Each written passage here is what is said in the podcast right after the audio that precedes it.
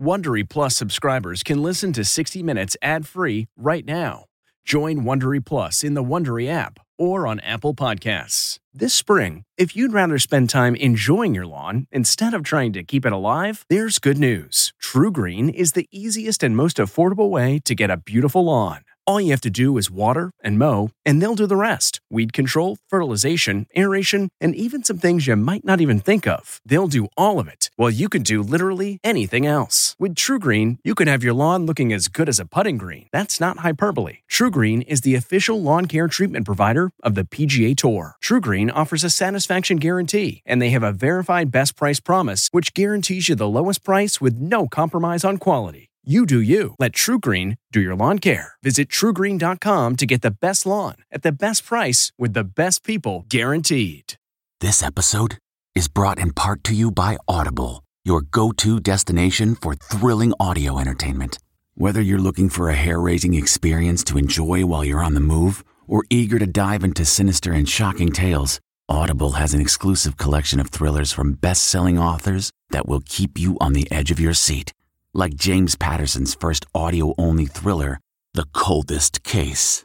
Experience stories like never before, where every chilling detail is brought to life by captivating sound design. Plus, as an Audible member, choose one title a month to make yours forever. And now, new members can try Audible free for 30 days. Just visit audible.com slash WonderyPod or text WonderyPod to 500 500. That's audible.com slash WonderyPod or text WonderyPod to 500 500.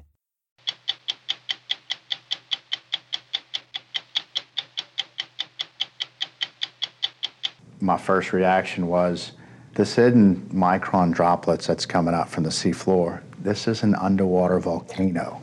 He is talking about the longest running oil spill in U.S. history and tonight, you'll hear how this homegrown Cajun engineer and this no nonsense Coast Guard captain said enough is enough and hatched a plan, first tried in a backyard pool, to stanch a spill that has sullied the Gulf of Mexico for almost two decades.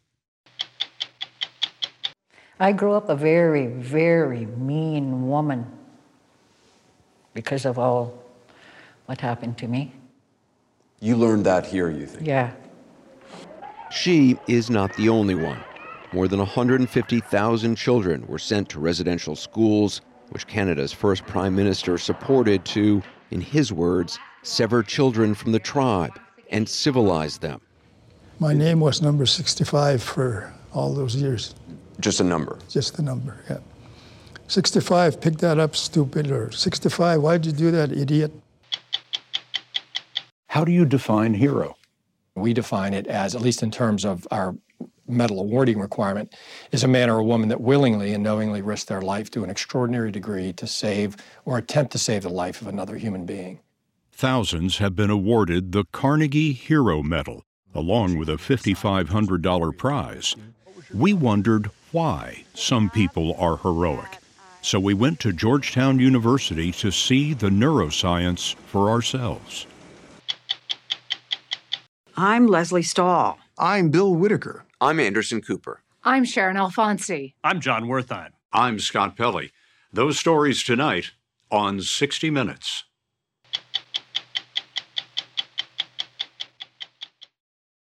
Sound the gifting panic alarm. We've all been there. You need to find the perfect gift. You have absolutely zero ideas and you don't know where to start. Relax. Now you can use gift mode on Etsy. Gift mode takes the stress out of gifting so you can find the perfect item for anyone and any occasion. Just answer a few short questions about who you're shopping for and what they like, and gift mode gives you curated gift ideas based on hundreds of personas.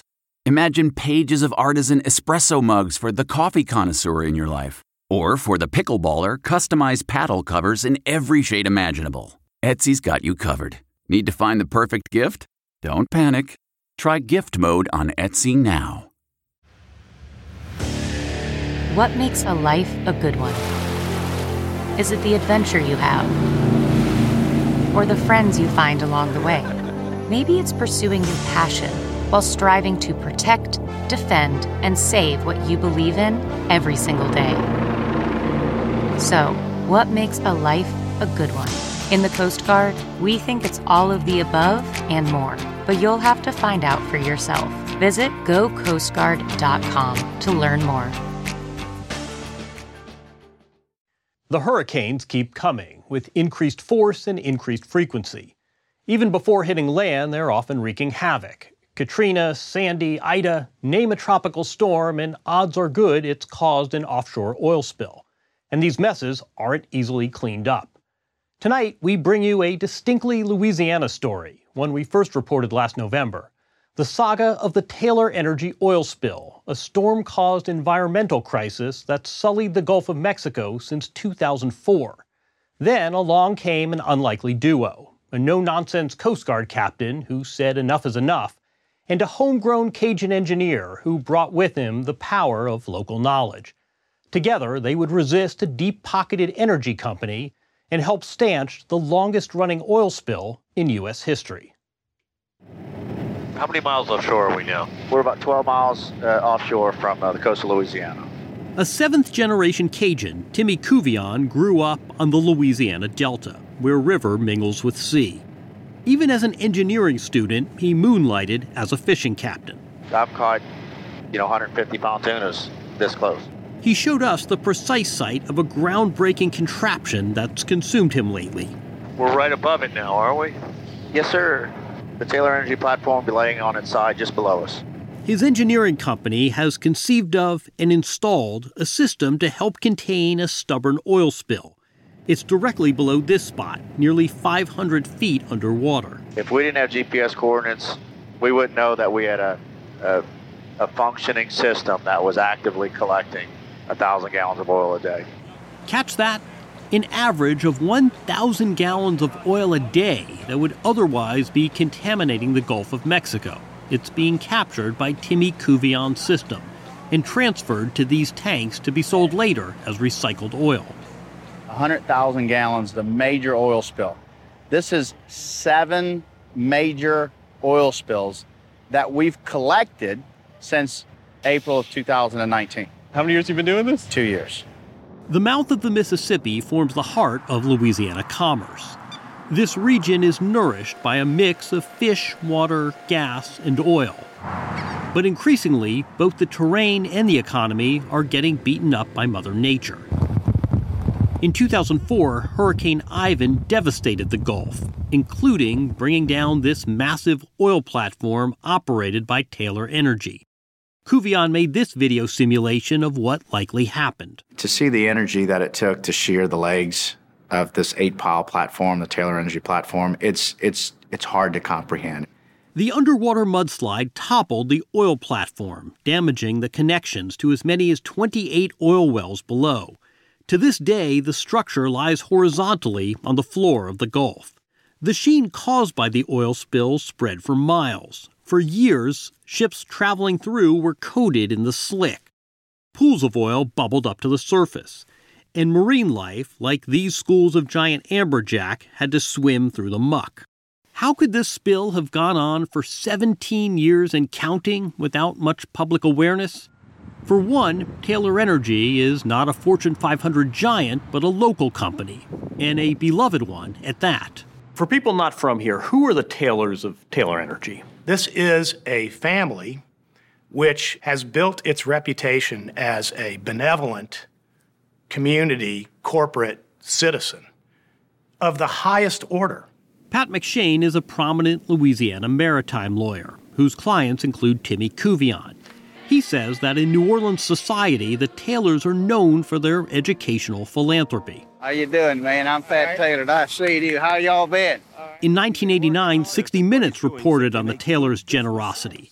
When the spill occurred, locals assumed the Taylors would clean it up. Taylor has been tasked under the uh, Federal Oil Pollution Act with the responsibility for containing the oil and coming up with a permanent solution. And during that time, they worked hand in glove with the United States government. The U.S. government makes money, billions in fact, leasing offshore oil rights. So when there is an oil spill, the government has ultimate authority. But we were surprised to learn how much the government relies on the leasing oil companies themselves to lead the recovery efforts.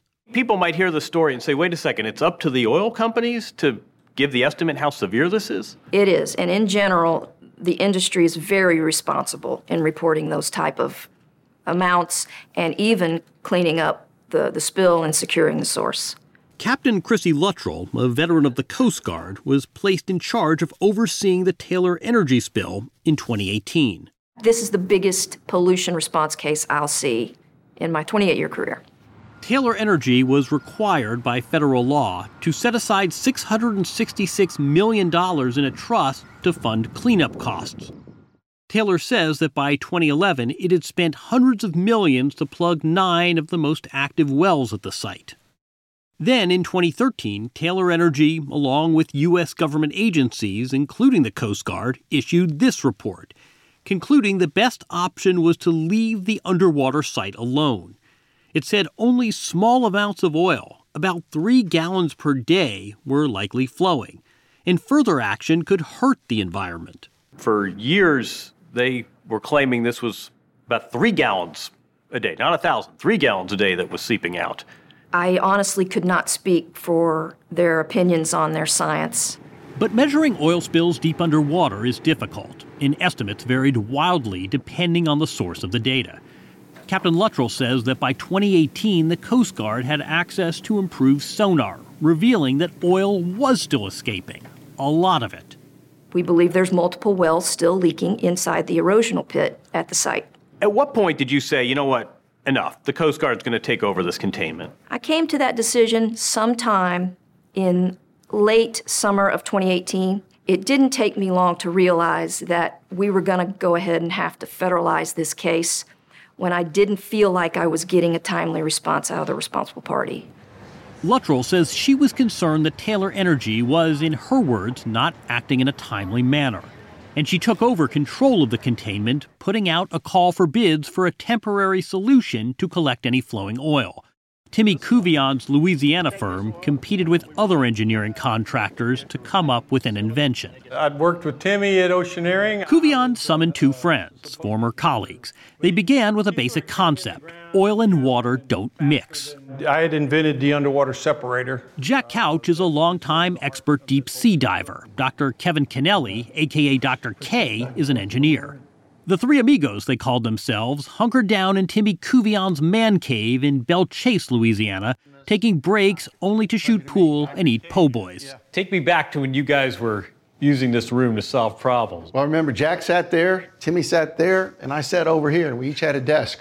It took the three amigos five days before, as they put it, they went from can't to can. There was even no moving parts, there's no pumps, no nothing. We just used the natural buoyancy of the fluids and stuff. When I looked at them and I'm like, is there any reason why this won't work? they even tested their invention in the backyard pool. Well, we did everything from tested in the swimming pool to full scale tests in, in very, very large tanks to make sure that it worked. Against steep competition, their proposal was chosen by the Coast Guard in late 2018. The blue box would act like a cap which collects the leaking oil and gas that would get separated in the white tank, and then the oil would go to storage in the yellow tubes. From there, it would be pumped off to a ship each month. But Couvillon had to make the concept a reality, and the clock was ticking. It was about December December 15th. Uh, we were on site with our uh, ROVs, which is a remotely operated vehicle, so an underwater robot. Couvillon's team dropped the ROV to get detailed sonar images of what was going on 470 feet down. He says he was shocked by what he saw in his images. The red represents plumes of oil and gas spewing in front of the down platform. This is what you're seeing after you have the contract. That's right. My first reaction was this hidden micron droplets that's coming up from the seafloor. This is an underwater volcano. Couvillon's crew put more than 200 tons of steel pieces together using enormous cranes, teams of expert sea divers, and multiple remote operated vehicles.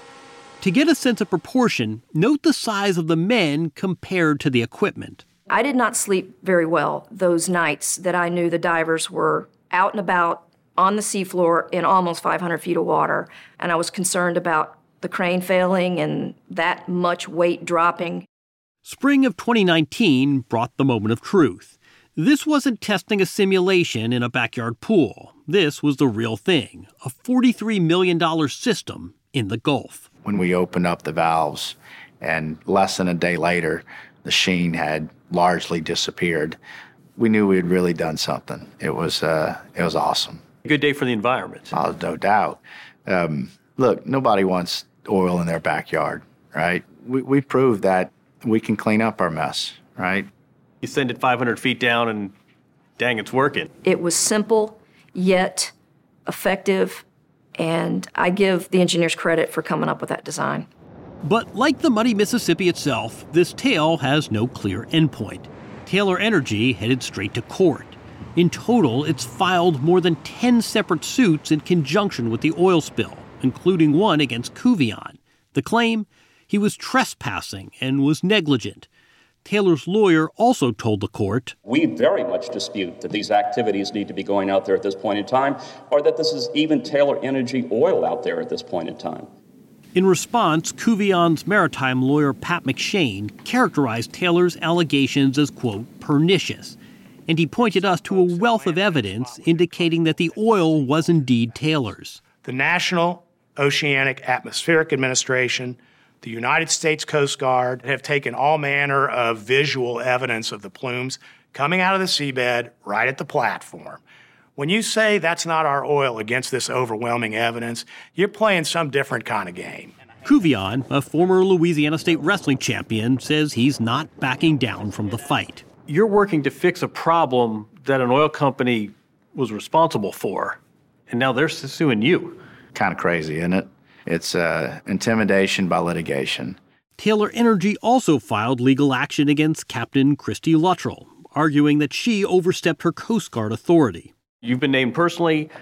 How do you perceive this situation? As the federal on-scene coordinator, I use my authority to do the right thing and to protect the environment. Phyllis Taylor, CEO of Taylor Energy, declined our interview request. The company said in a statement that it has retained and relied upon the world's foremost experts to study and then recommend a plan of action. We continue to advocate for a response driven by science. Taylor lost its case against Couvillon and in action to recover the $432 million still left in that cleanup trust. 60 Minutes has learned that Taylor is now in mediation with the government to conclude all the outstanding litigation at once. Asked why he thinks Taylor resisted so intensely, Timmy Couvillon doesn't hesitate. That's the $432 million question. You know, in this case, it seems like if you followed the money, you'd have a better chance of getting your answer. What would you say to Phyllis Taylor if she were sitting right here? I just want to know why. Why are we at this point? Someone that has given so much to our state, why would you continue to allow this oil spill to happen in our Gulf waters? After our story first aired, Taylor Energy dissolved as a company, settling all remaining cases, agreeing to hand over $475 million to the federal government for cleanup and penalties. Couvillon's system is still plugging away. As of this spring, it's captured more than 1 million gallons of spilled oil.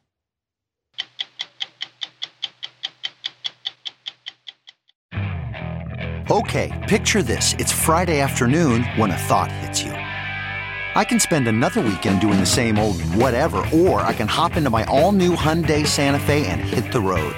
With available HTRAC, all wheel drive, and three row seating, my whole family can head deep into the wild.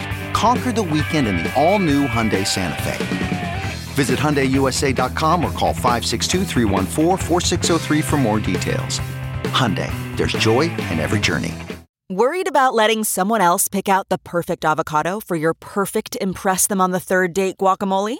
Well, good thing Instacart shoppers are as picky as you are. They find ripe avocados like it's their guac on the line. They are milk expiration date detectives. They bag eggs like the 12 precious pieces of cargo they are. So let Instacart shoppers overthink your groceries so that you can overthink what you'll wear on that third date. Download the Instacart app today to get free delivery on your first three orders while supplies last. Minimum $10 per order. Additional terms apply. Last year, when archaeologists detected what they believed to be 200 unmarked graves at an old school in Canada, it brought new attention to one of the most shameful chapters of that nation's history. Starting in the 1880s and for much of the 20th century, more than 150,000 children from hundreds of Indigenous communities across Canada were forcibly taken from their parents by the government and sent to what were called residential schools. Funded by the state and run by churches, they were designed to assimilate and Christianize Indigenous children by ripping them from their parents, their culture, and their community. The children were often referred to as savages and forbidden from speaking their languages or practicing their traditions. As we first reported earlier this year, many were physically and sexually abused, and thousands of children never made it home. The last of Canada's 139 residential schools for Indigenous children closed in 1998. Most have been torn down. But the Muskowekwan Residential School in Saskatchewan still stands. Its windows boarded up, its rooms gutted. A reminder to a nation that would rather forget a three story tombstone for generations of children who died here. Sometimes I wish it would be gone for all what happened here. You wish this had been torn down? Yeah, I could hear everything in here, what was done. It lingers. Leona Wolf, who comes from the Muskowekwan Reserve, was five years old when she says she was taken from her home in 1960. School officials and police would often show up unannounced in indigenous communities and round up children, some as young as three. Parents could be jailed if they refused to hand their children over. When kids arrived at their schools, their traditional long hair was shaved off. If they tried to speak their language, they were often punished. They put me in a little dark room like that. And They'd shut the door and then they'd take off the light. All I had to look through was this much light, like I was in jail. She says the abuse many kids at Muskowekwan suffered from the Catholic priests and nuns wasn't just physical. Father Joel was fondling the girls here. A, a priest, Father Joel, was fondling girls. Yeah, this used to be sick bay. This they used to have a bed here. And he would take girls into the bed. Yeah, my cousin. He took your cousin in here. How old was she? Yeah, she was only eight. I grew up a very, very mean woman because of all what happened to me. You learned that here, you think? Yeah. She is not the only one. More than 150,000 children were sent to residential schools, which Canada's first prime minister supported to, in his words, sever children from the tribe and civilize them. For much of the 20th century, the Canadian government supported that mission. This report aired in 1955. They learn not only games and traditions, such as the celebration of St. Valentine's Day, but the mastery of words. The idea for the schools came in part from the United States. In 1879, the Carlisle Indian Industrial School opened in Pennsylvania, where this photo was taken of Native American children when they first arrived. This is them four months later. The school's motto was Kill the Indian, Save the Man. Consequently, ours was kill the Indian in the child. Kill the Indian in the child. Mm-hmm. That was the guiding principle here in Canada. Yeah. Chief Wilton Littlechild, who's Cree was six years old when he was taken to this residential school in Alberta. Then, he says, he was given a new name. My name was number 65 for all those years. Just a number? Just the number, yeah. 65, pick that up, stupid, or 65, why'd you do that, idiot? What does that feel like at six years old to be called a number? Well, I think that's where the trauma begins, not just the physical abuse, psychological abuse, spiritual abuse, and worst of all, sexual abuse. You were sexually abused? Yes. I think that's where my uh, anger uh, began as a young boy. Chief Littlechild says he was able to take some of that anger out on the school's hockey rink. He won a scholarship to university and graduated, eventually going on to a distinguished career in law. But his story is the exception. They didn't kill my spirit, so I'm still Cree. I'm still who I am. I'm not 65. My name is maikan motil. So they didn't kill my spirit. In 2008, after thousands of school survivors filed lawsuits, the Canadian government formally apologized for its policies. It also set up a $1.9 billion compensation fund and established a Truth and Reconciliation Commission that Chief Littlechild helped lead. For six years, the commission heard testimony from survivors across the country. And she put me underwater, slapping me and hitting me, slapping me and hitting me and punching me and punching me and holding me underwater, pulling my hair. And I thought, God, she's going to kill me. I'm going to die. First day of school. We, as little boys and little girls, we lost our innocence. In 2015, the commission concluded what happened was cultural genocide. It identified more than 3,000 children who died from disease due to overcrowding, malnutrition, and poor sanitation, or died after being abused or trying to run away. A government study in 1909 found the death rate in some schools was as high as 20 times the national average. Most schools had their own cemeteries, and sometimes when children died, their parents were never informed. It's really traumatic for those families who don't know what happened to their child or relative in the schools Why weren't kids who died at the schools, why weren't they sent home? to save money.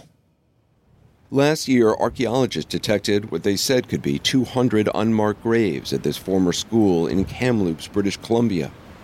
Weeks later, a further 751 unmarked graves were detected across from the former Marieval Residential School on the Cowessess Reserve in Saskatchewan. There was once a Catholic cemetery here, but the headstones were bulldozed in the 1960s by a priest after a dispute with a former chief. And what were these lists for? So it will tell A small team of researchers has been trying to discover the names of those children buried here, but for decades the government and the church have been reluctant to share their records. Chief Cadmus Delorme is trying to get answers. Do you know that they're all children? We can't verify how much are children, but based on the research we're doing, a lot of them were children that were forced to go to the Marieval Residential School and died in the Marieval Residential School.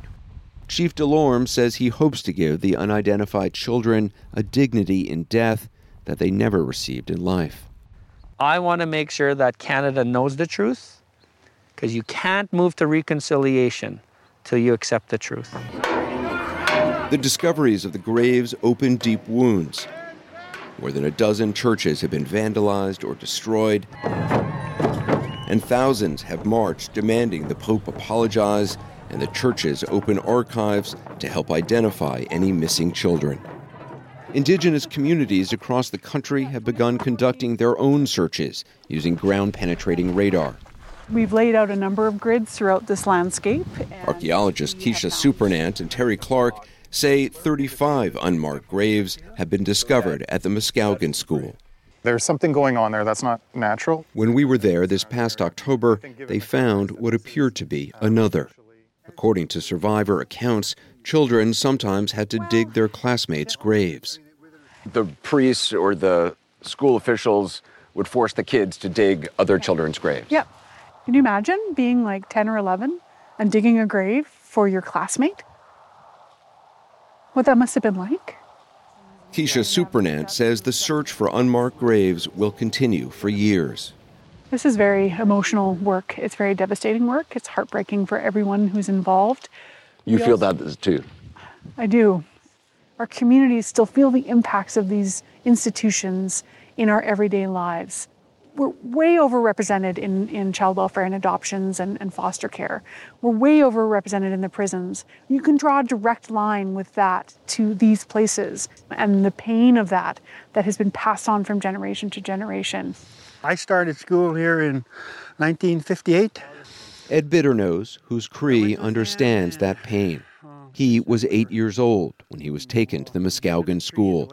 His parents lived within sight of the school, and when he tried to run away, He says the priests forced him to kneel on a broom handle for three days. That's where my house was. I would sit here and wonder why I, I couldn't be home. That must have been devastating. Yeah. It wasn't only adults he feared. Some students, themselves victims of abuse, preyed on other children. Were you abused here? Uh, yeah. Mm-hmm. Actually, in this room here, uh, by one of the one of the one of the boys. In this very room. This very area here. Later, he says he was also sexually molested by a nun. When he left school, he was rudderless and violent and turned to alcohol. When he got married, he says he didn't know how to show affection. You didn't know what love was? No, no. I never felt it here. I didn't start saying I loved her until we were married about 40 years, and then I was very careful how I said it. You didn't say to your wife for 40 years that you loved her? Mm-hmm. Yeah. He says his life changed when he began rediscovering his Cree culture. Raising buffalo and sharing traditional knowledge with children brought healing and finally an understanding of the word love. You can say that now. I can say that now. And it feels good. And we st- I still joke with my wife about that. Uh, don't say that too loud, you know. So you can say it, you just don't want to say it too loud. Yes, uh-huh, yeah. Okay. uh-huh. You know what? It's better than nothing. Yes, that's what she says. As for Leona Wolf, her life and the lives of her children and grandchildren have been plagued by violence and substance abuse. Intergenerational trauma, she says, that began the day her own mother was sent to school at Muskowekwan. Did you see the impact of this place on your mom? Yeah. How? By drinking a lot, being mean to me, and it impacted us. Me and my brother and my siblings. What had was done to her, she passed on to, To you. me. And what was done to you and others here was passed on to my children. This is why sometimes I go into my rage of anger and I cry. because it all it was all done to us, all of us. But it's gonna stop now. You know, it is. You believe that? I am gonna I'm breaking the cycle with my great grandchildren.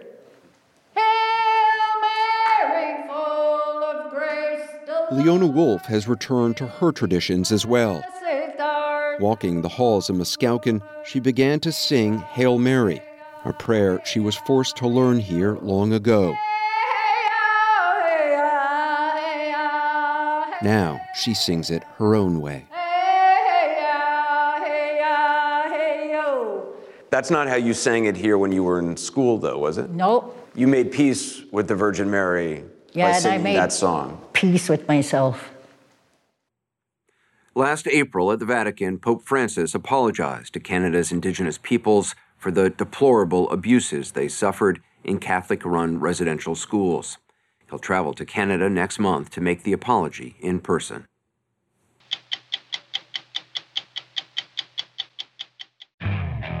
Okay, picture this. It's Friday afternoon when a thought hits you. I can spend another weekend doing the same old whatever, or I can hop into my all new Hyundai Santa Fe and hit the road. With available HTRAC, all wheel drive, and three row seating, my whole family can head deep into the wild. Conquer the weekend in the all new Hyundai Santa Fe. Visit HyundaiUSA.com or call 562-314-4603 for more details. Hyundai, there's joy in every journey. The comfort of your favorite seat is now your comfy car selling command center, thanks to Carvana. It doesn't get any better than this. Your favorite seat's the best spot in the house. Make it even better by entering your license plate or VIN and getting a real offer in minutes. There really is no place like home. And speaking of home, Carvana will pick up your car from yours after you finalize your offer. Visit Carvana.com or download the app and sell your car from your comfy place. In 1904, 180 Americans were trapped by fire in a Pennsylvania coal mine. Two heroes went in to save them, but the rescuers and all but one of the miners perished. Still, That act of heroism touched one of the richest Americans, a man whose steel mills were fired by coal. Andrew Carnegie donated more than $100 million in today's money to recognize heroes in the U.S. and Canada. As we first reported last fall, a good deal has changed in 118 years. Thousands have been awarded the Carnegie Hero Medal, and advances in neuroscience are revealing why some of us may be heroic. We'll get to the science, but first, meet some of the Carnegie heroes, including Terry Ann Thomas. I remember thinking just almost instantly, I am not going to let somebody die. Terry Ann Thomas was a civilian overseeing confiscated property at the headquarters of the Topeka Police Department. In 2015, an agitated man came into the basement property room to demand his bicycle. Thomas turned to find it. As soon as I turned around and started to walk off, I heard a scream. The scream came from Officer Tammy Walter. For reasons we don't know, she'd been attacked by the man in the property room waiting area. Thomas hit a panic alarm and charged out of her locked room. And so as I ran out there, I saw there was blood on the wall and she was down. And she was not moving. And I went over there and I pulled him off of her. He looked at me and he punched me in the face. He turned around and he started back on her. He's kicking her while she's on the ground and um, constantly punching her. So I went and grabbed him again and I pulled him off. Help was slow in coming. It seems no one had triggered the panic alarm before, so the cops upstairs weren't sure what it meant. He grabbed something off her gun belt. And I thought, okay, he has her gun. This whole thing has just changed. He hit the elevator button and he looked at me and he said, You're coming with me.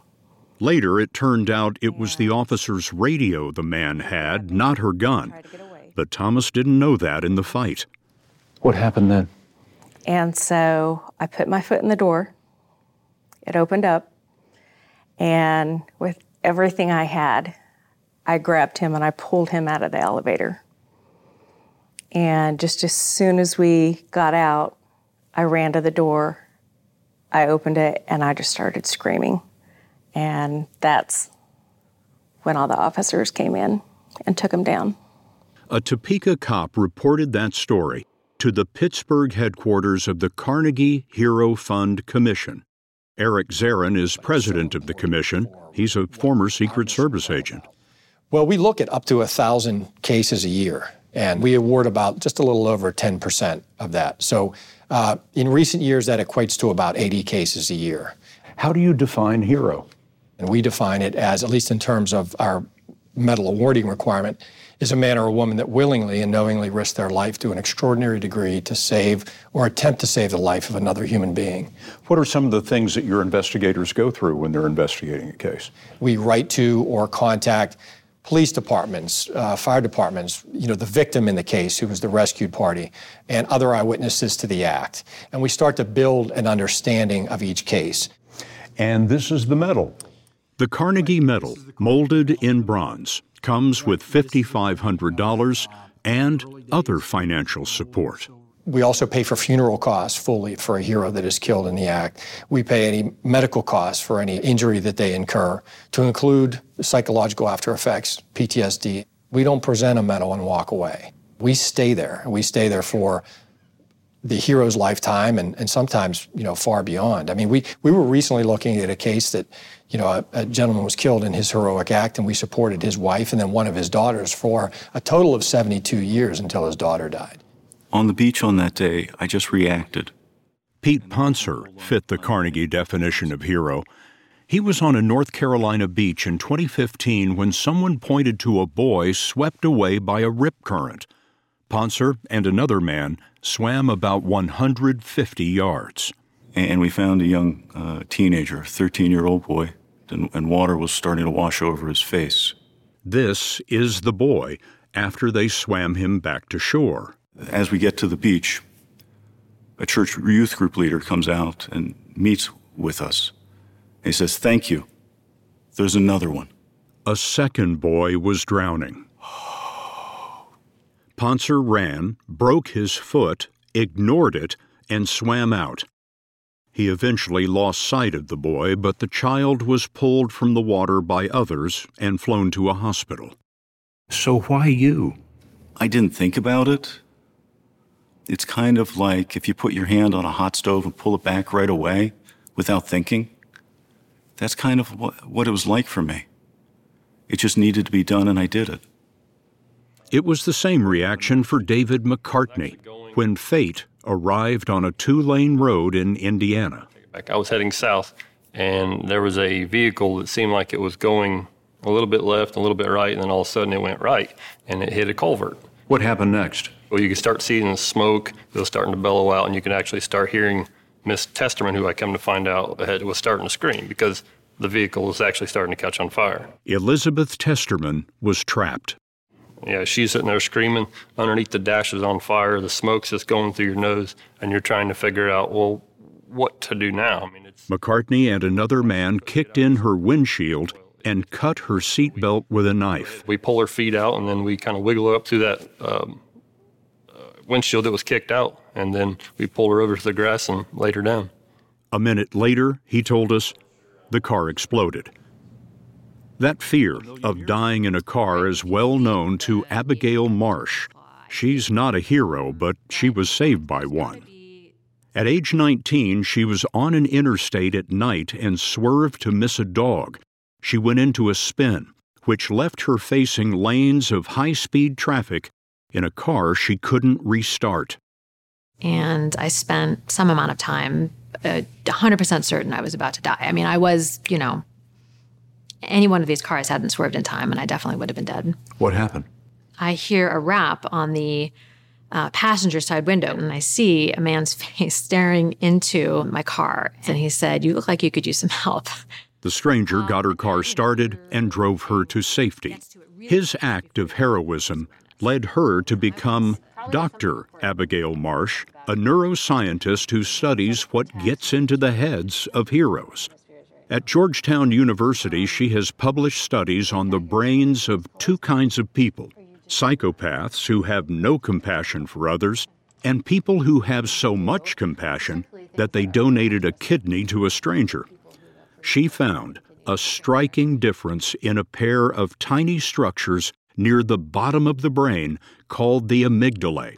They subconsciously recognize danger and react faster than conscious thought. One of the big things that we know they do is they're responsible for generating the experience of fear. What's interesting about that is that not only is the amygdala essential for giving you the experience of fear, it seems to allow you to empathize with other people's fear. As her subjects were scanned, Marsh showed them emotional faces. And whereas people who are psychopathic show very minimal responses in the amygdala when they see a frightened face, people who have given kidneys to strangers have an exaggerated response in the amygdala, which we think means that they are um, more sensitive than most people to others' distress, better at interpreting when other people are in distress, more likely to pick up on it. Perhaps like the man who saved her on the freeway.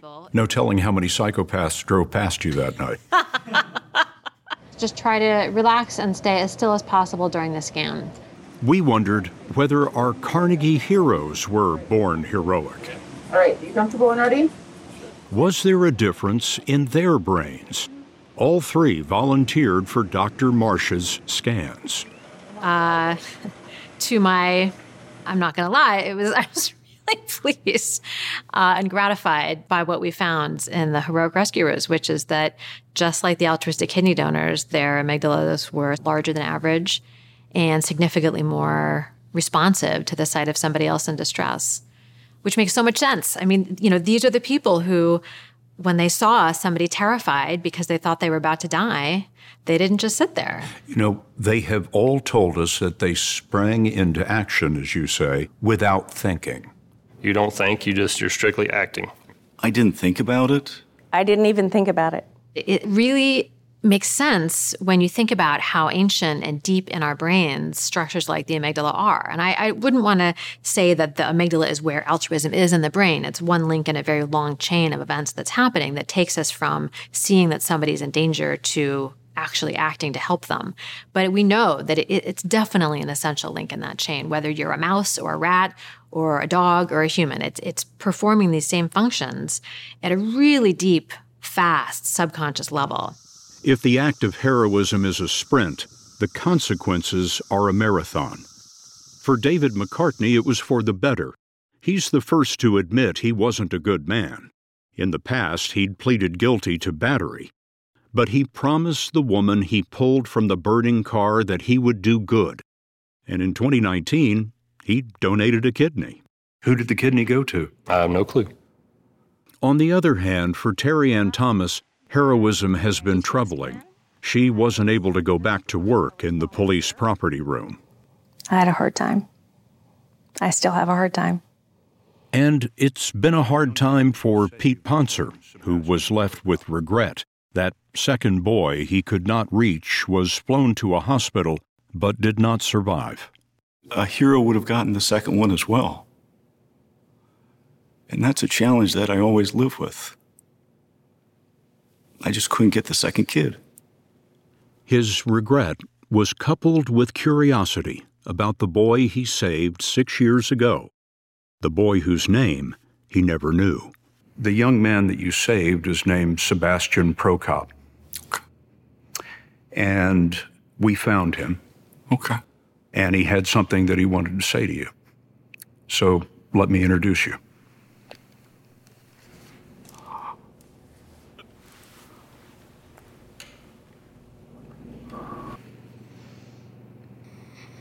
I'm Sebastian Prokop. I'm 18. I recently graduated from high school and I'm working towards going to college, getting a car, all that good stuff. Thank you to the one who pulled me out and let me be able to achieve all the milestones that I've got and that I plan to get. Thank you, Scott. What is it like to see him today?